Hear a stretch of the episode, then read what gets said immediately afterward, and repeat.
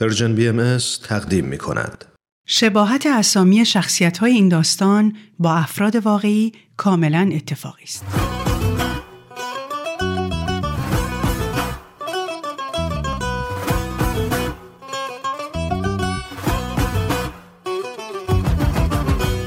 پاورقی های من و صحبا قسمت هشتم سرم سنگین شده بود از لحظه که اشکان راجع به اعدام پدر بزرگش حرف زده بود هرچی که می‌دیدم فقط برام یه مقدار تصویر آهسته بود که صدا نداشت. یا اگه داشت فقط صداهای درهم و بیمفهوم بود. همه خیلی عادی شام خوردن بعد جمع شدن دور کیک و برای اشکان که هفت سالش می‌شد تولد مبارک خوندن. و اون با ذوق هفت شم قرمز روی کیکش رو فوت کرد. بالاخره موقع خوردن کیک و چایی بود که تونستم تشکر کنم و به بهانه درس بیام پایین. باید یه کاری می‌کردم. باید خودم یه جوری مشغول می‌کردم. بدون مکس رفتم سراغ پروژه دانشگاهم و شروع کردم به کار کردن. دلم نمی‌خواست هیچ چیزی باعث بشه که تمرکزم رو از دست بدم و مجبور شم به چیزای دیگه فکر کنم. اما تصویر پدر صحبا از جلوی چشمم نمی‌رفت کنار. نه اون شکلی که توی عکس طبقه ما مشغول حرف زدن بود و نه اونجوری که توی خونه خواهر صحبا دست انداخته بود گردن خانمش. تصویری که برام تکرار می‌شد از لحظه ای بود که اون مرد در حالی که عینکش از چشمش برداشته بود با تناب یا با گلوله کشته می‌شد. و هیچ وقت نمی‌تونست نوش رو ببینه. نوهی که توی تولد هفت سالگیش اونقدر عاقل شده بود که باور نکنه باباییش به همین سادگی ها یه روز دلش خواسته و رفته پیش خدا. و به جای این حرفا رو راست بگه بابایی ما ادام کردن. می‌دونستم که سالهای اول انقلاب خیلی ها به دلایل سیاسی اعدام شده بودن. یکی از دوستای پدرم کسی رو میشناخت که یه روز توی راه دبیرستان دختر و پسرش رو با هم گرفته بودن و چند وقت بعدش با خبر شده بود که هر دو رو با هم از دست داده. ولی اون شب شنیدن اون ماجرا از زبون یه بچه کوچیک و در مورد کسی که خیلی این روزا به عکسش دقیق شده بودم حالمو دگرگون کرده بود. و حالا نمی‌دونستم که باید شرمندشم از خودم چون پدر این خانواده رو کشتن یا باید بیشتر اذیت شم که توی خونه کسی که به درش محکوم شده دارم زندگی می‌کنم. آخر شب بود که صحبا و امیر با مجید و خانمش اومدن پایین. مجید اومد توی اتاقم و گفت که فکر کرده من از چیزی ناراحت شدم که زود اومدم پایین.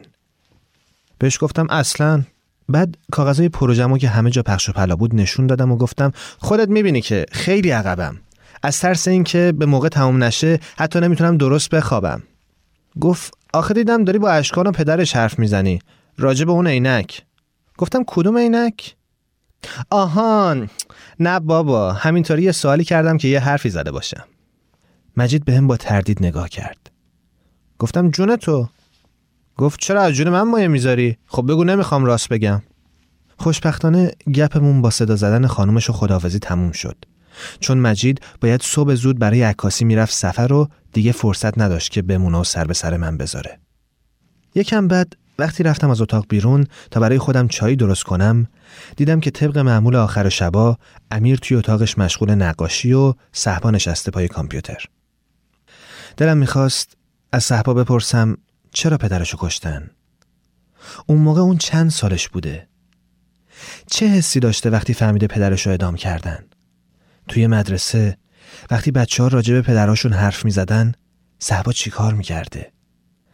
اگه می‌گفتن فردا با پدرت بیا دفتر چه جوابی می‌داده؟ دلم می‌خواست بدونم اگه پدرش به دلیل مذهبش خلافی کرده که محکوم شده چرا اونو خواهرش هنوز بهایی موندن؟ ولی هر سوالی از صحبا منو می‌برد توی یه وادیایی که دلم نمی‌خواست چیزی ازش بدونم. به خاطر همین وقتی اومدم از کنارش رد شم تا برم توی آشپزخونه فقط گفتم چایی بریزم برات و وقتی گفت که شبا چایی نمی‌خوره چون خوابش نمی‌بره دوباره رفتم توی اتاقم و تا جایی که می‌تونستم روی پروژم کار کردم. بعد حدودای یازده بود که دیدم نه دیگه می‌تونم کار کنم و نمی‌تونم بخوابم. زنگ زدم به موبایل یکی از رفیقای دانشگاه که اهل شب زندهداری بود. بهش گفتم که زیاد کار کردم و مخم داره میترکه. و تا گفت که خونه یکی دیگه از بچه ها جمع شدن فوری کتم و برداشتم و رفتم بیرون.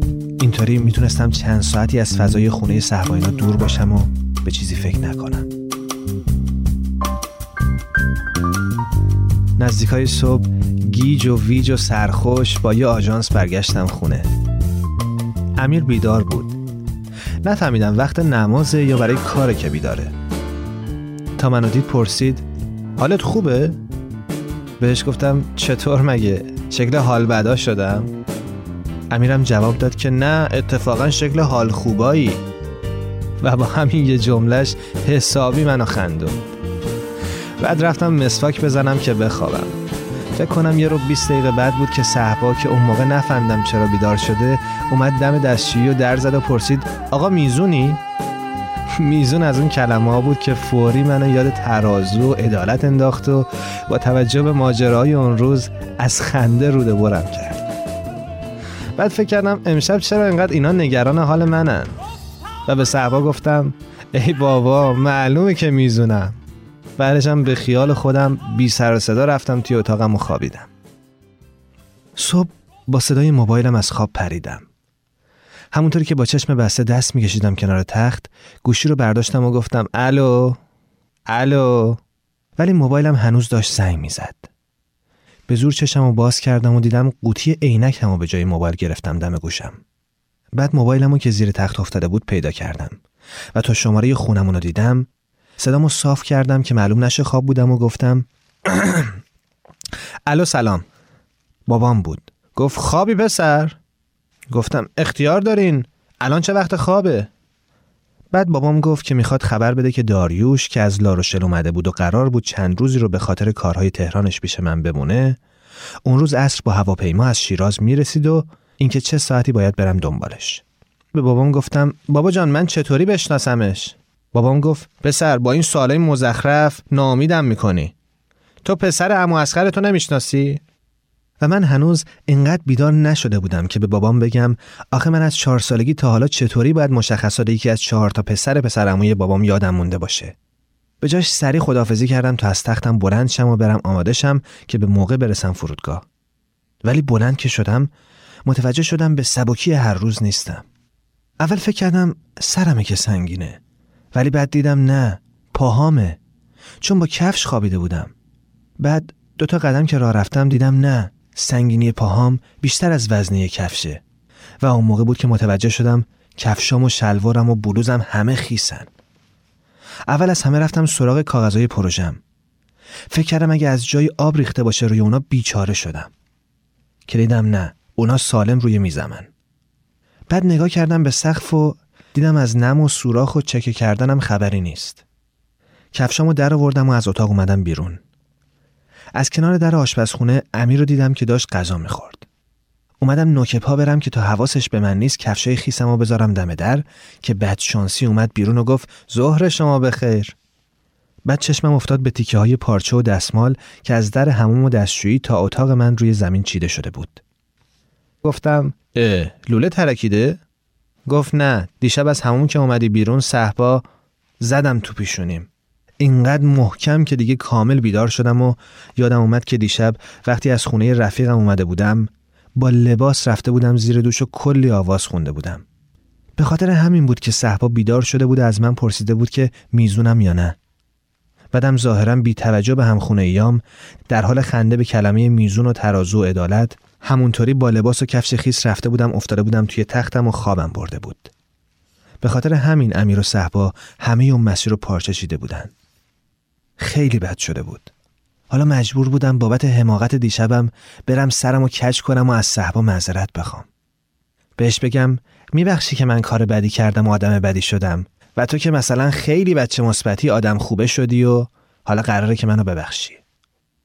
احتمالا اونم می‌خواست یه نگاه عاقلا در صفیح به من بندازه که یعنی تو یکی رو می‌خوای خودتو جمع کنه اون وقت میگی با ماها مشکل داری و می‌خوای از اینجا بری بعد به بابام فکر کردم که اگه می‌فهمید دیشب تو مستی با لباس رفتم زیر دوش خیلی بیشتر از اون سوال به قول خودش مزخرفم در مورد پسر امو اسخر ازم ناامید می‌شد.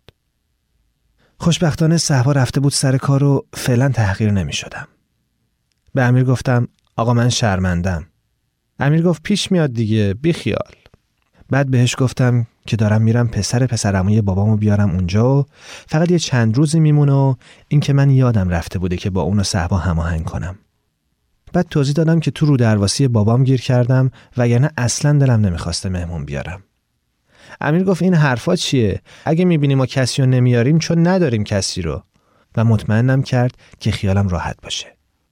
بعد وقتی داشتم می‌رفتم از در بیرون گفت فقط اگه فامیلتونم اهل شنا با لباسه بگو که از حالا کهنه ها رو بشینیم رو زمین. فکر کنم اینقدر خجالت کشیدم که تا گوشام قرمز شده بود.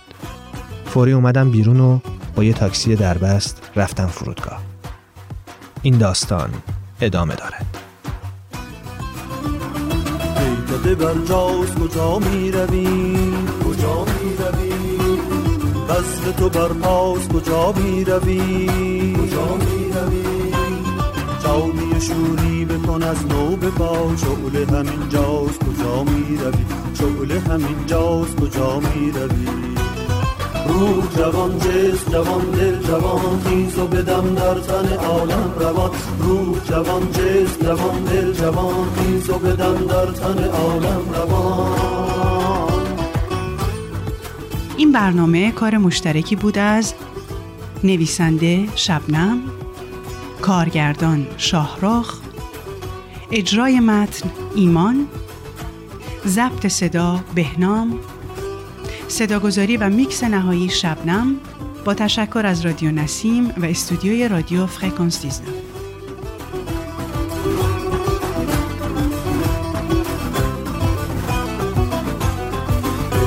ببین خوش چه نمایان شده ساکن قلب همه یاران شده. بام دل از جام بقاتر نما با دل اشاق دمی سر نما با دل اشاق دمی سر نما. روح جوان جس جوان دل جوان خیز و بدم در تن عالم روان. روح جوان جس